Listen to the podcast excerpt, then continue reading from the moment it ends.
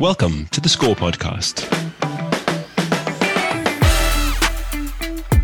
Welcome again to the Score Podcast, where we always speak to the most innovative groundbreakers in the financial services industry.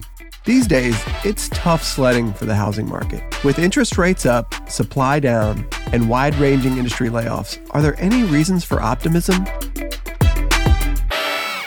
I'm Jeff Richardson, host of the Score Podcast. When you add it all up, the U.S. housing market is responsible for anywhere between 15 and 18% of our gross domestic product.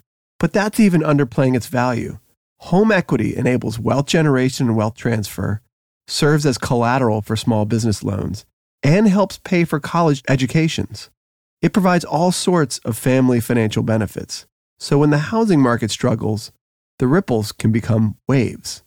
Today, we're joined by Chrissi Johnson, founder and CEO of Alinement Advisors, a New York based advisory firm that coordinates housing policy efforts at the intersection of commerce and social change.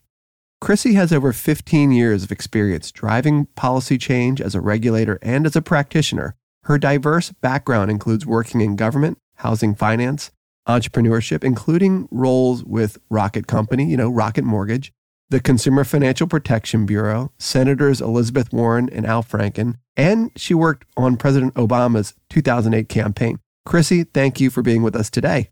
Thank you, Jeff. I'm excited to be here. So, Chrissi, uh, you're known in the industry. For anybody who's listening, if you go to a mortgage industry conference, you're bound to see Chrissi on a panel talking about some of the key issues, but you're also known for leaning into these issues and developing collaborative solutions. So let's start there. What are the key issues facing the mortgage market today? I know that's kind of a broad question, but how do you uniquely solve them and what's going on with these salons you've talked to me about? Right now, I'm probably seeing three main themes around the key challenges facing us right now, also opportunities. So, access can include things like what VantageScore is doing with credit and rethinking how we measure a consumer's credit profile. Affordable supply is another example of getting people into homes that they can afford, and valuation. So, the appraisal issue of figuring out what a home is worth versus what someone is willing to pay for that home based on the community around it.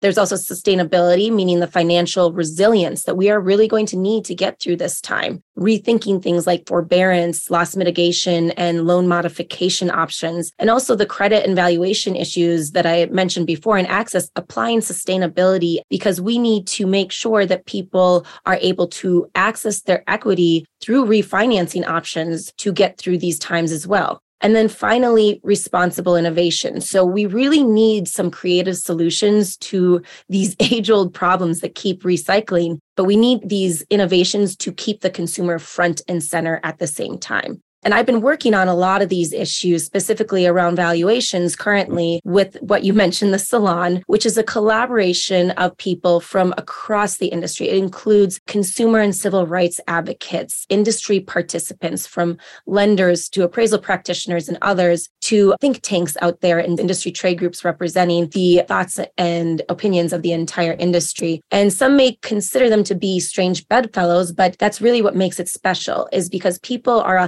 authentic coming together to share their perspectives. We don't think that we're always going to agree on everything, but at least we are opening our ears and actually hearing each other to actually round out our perspective to better inform the decisions that these leaders are making.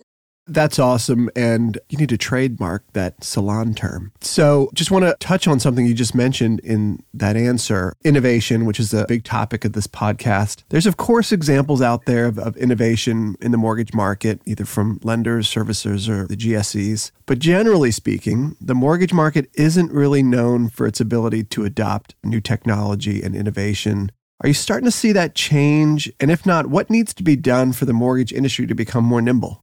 The industry has kind of a history of being a bit of a barge in a canal when it comes to innovation, but eventually that barge did move. So I, I am holding out hope here. But part of it too is consumers are changing. You had mentioned that in the beginning, and that's really what VantageScore is based on. When consumers change, their demands are going to change. So not only are the demographics of the incoming consumer changing, such as the different credit profiles, less access to generational wealth due to historic redlining, which means less down payment, et cetera, but even the ideas of home and family are changing. I mean, people are waiting a little bit longer to start families with remote work, the ability to be more mobile people, makes them rethink what is a home. So the industry, like I said, and policies, quite frankly, need to respond to those demands and change. And there are some other amazing innovations out there, but the real estate market as a whole has been fairly reticent to that change. I do think in order to push for the mortgage industry to be more nimble and responsive to the change, it's going to require maybe some changes in policy so that they can better navigate the rules of the road and have more clarity about how their innovations may apply when it comes to federal rulemakings and regulatory issues. I also think that we probably need to incentivize some of those innovations more. A prime example of that, I believe, is the Neighborhood Homes Investment Act. It incentivizes a way to bridge the appraisal gap, and that incentivizes developers to invest in more affordable communities and more affordable home ownership. And we need to think of additional tax incentives like that to get innovations in there who want to, again, rethink the system so that they can better and more responsibly expand the access to those who haven't had access in the past That's interesting, particularly on, on the demographic topic which leads me to this question. So, the lending industry, consumer lending industry broadly, is preparing for shifts in the demographics of the United States and what borrowers look like in the future. But in particular, I think the mortgage market needs to really think about it because these loans, they last 30 years. I mean, it's the most complicated underwriting of a consumer loan I think that we have. So, what are some of the keys to adapting to these changes? Well, just as consumers demand change in the market, I hope that the changing demands then of the responders to those consumer demands will also push change in policy. And that really comes down to what I mentioned before with our goals of the salon, and that's collaboration. Policymakers have a big, big role ahead of them. Like you said, a 30 year investment, and none of us have a crystal ball. So we're doing the best we can with the tools that we're given, but that's going to require industry practitioners coming together with the consumer advocates who are the boots on the ground, talking to consumers with the policymakers to advance the change that is hopefully very data driven. That's another key thing. We need more data and information to better inform the decisions that we're making forward. And when we think we have an answer, I think we need to have the bravery to move forward and the humility to constantly check for any unintended consequences to ensure that we're not recycling bad habits such as bias from the past. But let's have the bravery to move forward, the humility to check ourselves while working through the collaboration and the data that develops the best solutions. That's awesome. And, you know, I think in your answers, but in particularly that answer, we can hear your passion for your work and promoting housing equality. But what's fueled that passion? I mean, why is it housing for you?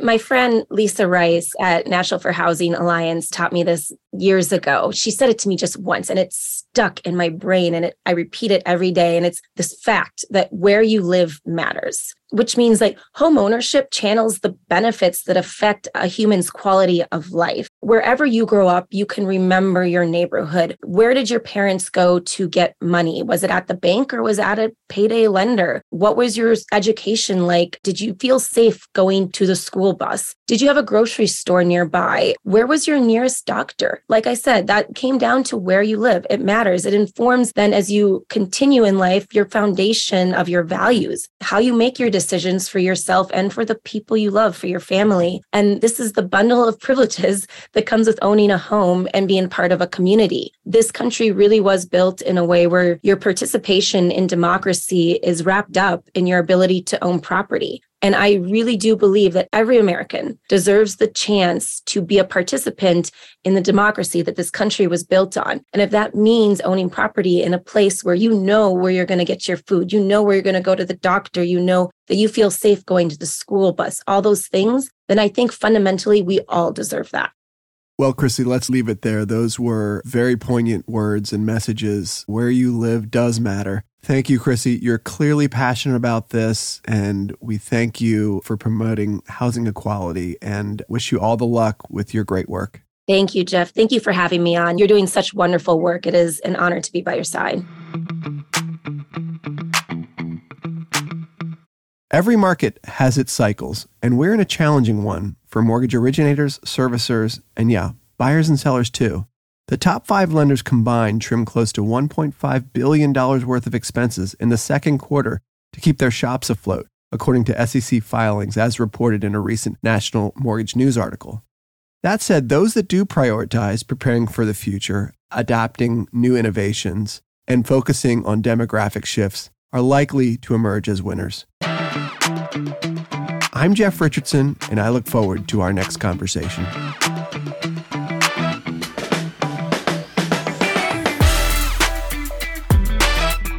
The views and opinions expressed in this episode do not necessarily reflect the official policy or position of VantageScore Solutions. Visit VantageScore.com to learn more.